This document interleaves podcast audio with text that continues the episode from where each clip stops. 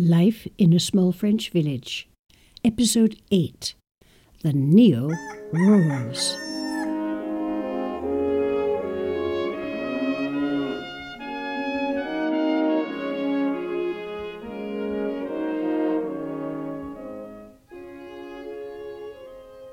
Why did I move from Paris to the country? It's a good question. But if you'd asked me that at the time, my answer might not have been particularly coherent. What I did have was a strange, dreamy idea of rural life, the result of long hours spent at the National Library, the Bibliothèque Nationale, reading travellers' accounts of a lifestyle that hadn't existed for well over a hundred years. And walking across the country, I was convinced that life in the lovely sand coloured villages would remain unspoiled. I wanted to be part of that world, and I somehow believed that the past was accessible. I had, of course, every reason to be more wary. A friend, Philippe, bought a house in a tiny community near Blois.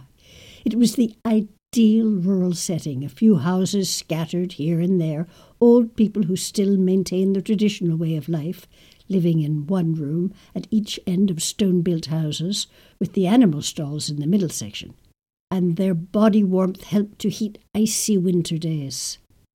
There were still large canopied beds on one side of the great fireplace in such dwellings, and long wooden tables at which we all sat, drank homemade, rather rough wine made from the grapes growing just outside the door and all along the walls were large ceramic crocks where hams, in their saline solution, waited for tasting. In such houses, fascinating tales were told in front of the crackling fire, and there was a feeling of permanence, well being. We thought such places would last forever. But Philippe left the village for three years, went to Africa to work as a teacher, and when he returned, the old folks were quickly dying off, the surrounding farmland had been sold and rezoned, and his old ancient house, with its views of rolling hills, was now smack in the middle of a housing development. I wasn't terribly original in my desire to leave the city and find a rural way of life. I was only part of a movement.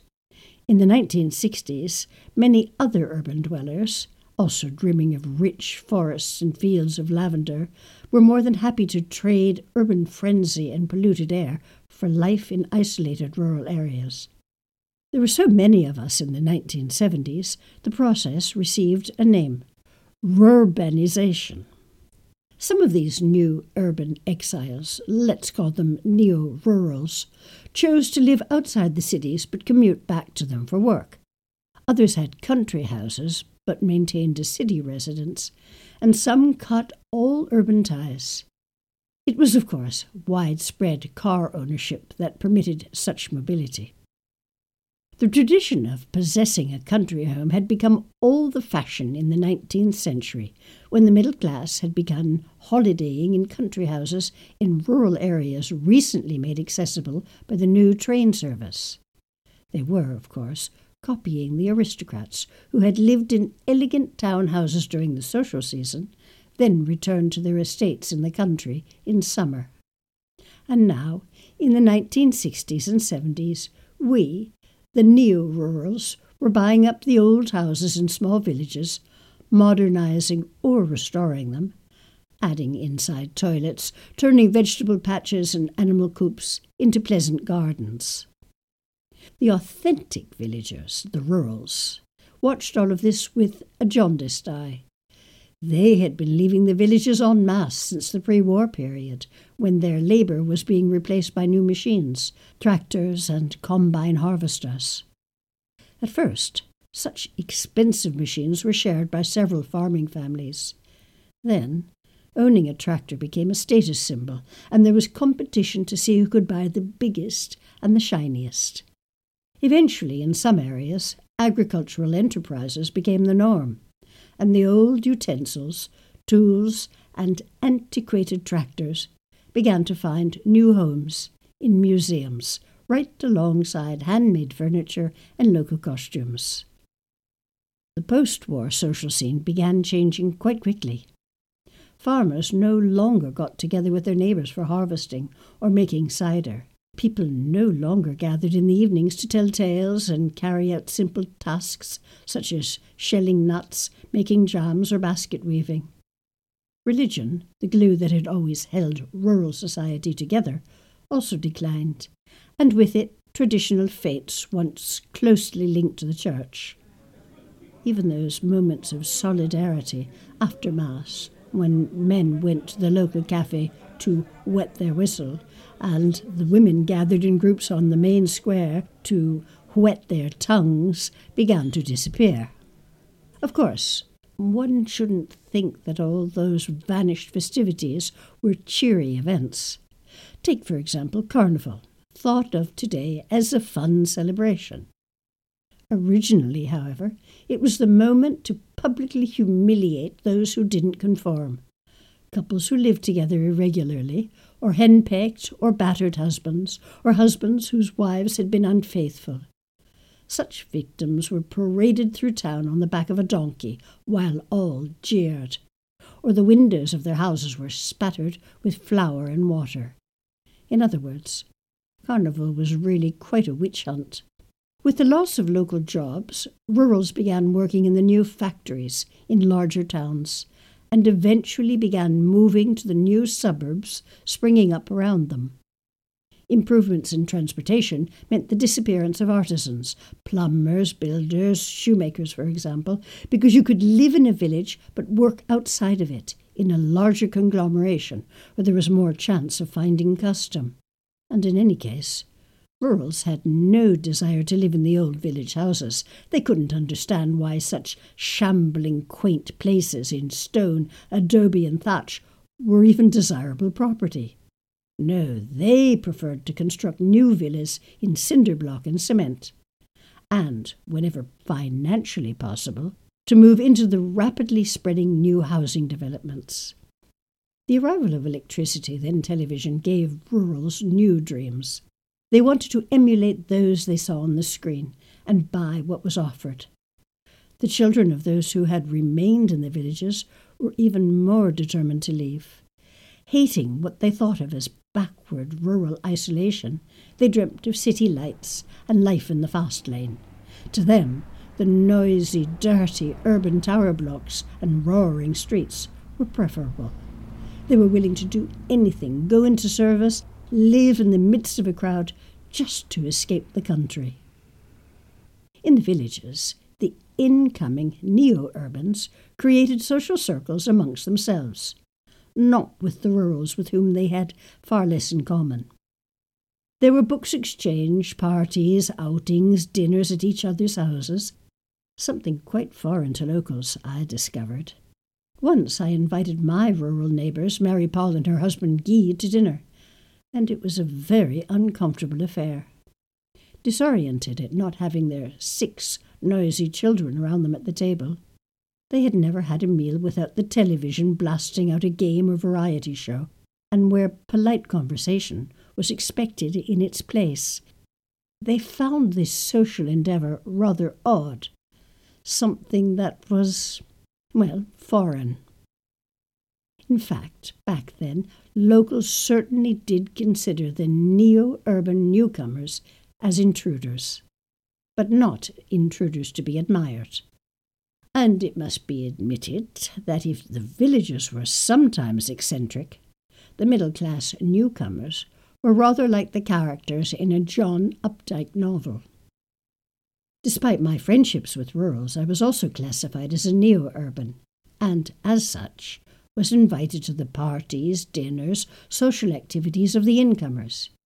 Yes, there was infidelity and too much alcohol, but that could also be said about the rurals, although they went about it in quite a different way.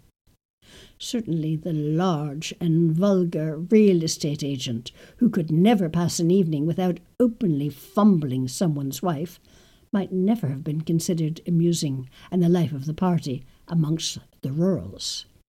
And amongst the neo rurals, there was divorce, still quite rare in the world of the rurals, and much denial, and a good dose of hypocrisy, too. One neo rural couple particularly fascinated me.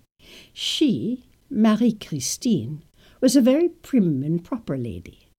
Born in the city, well educated, she was now a very dedicated, house proud wife and mother. Her husband, Jean Michel, was an elegant man, slender, with little moustache, and always well dressed. Certainly he was ambitious.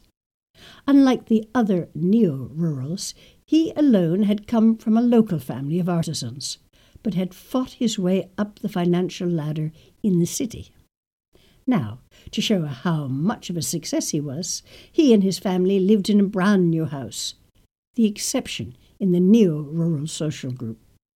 But despite heady success, Jean Michel felt there was one element missing in his life passion. It wasn't as though he disapproved of his wife, Marie Christine. No, he was quite proud of her, for she was as elegant as he. No matter what time of day you dropped in on her, she would be perfectly dressed in skirt and stockings, precisely made up.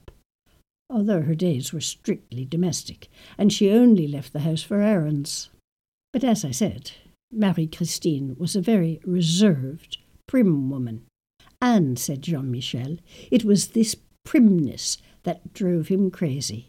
He craved a woman with temperament, with fervour, and because such passion was lacking on his domestic scene, quite early on in his marriage he began taking one mistress after another. These mistresses weren't locals, but sophisticated city women, and with them he knew all the excitement of romance, the meetings in chic cafes after work for a cinq à sept. That's the five to seven, the French expression for gallant meetings after working hours perhaps a luxurious dinner, and of course the heated hours in Jean Michel's garçonniere, the tiny but appealing apartment he kept in Paris for his affairs. It was all very nineteenth century.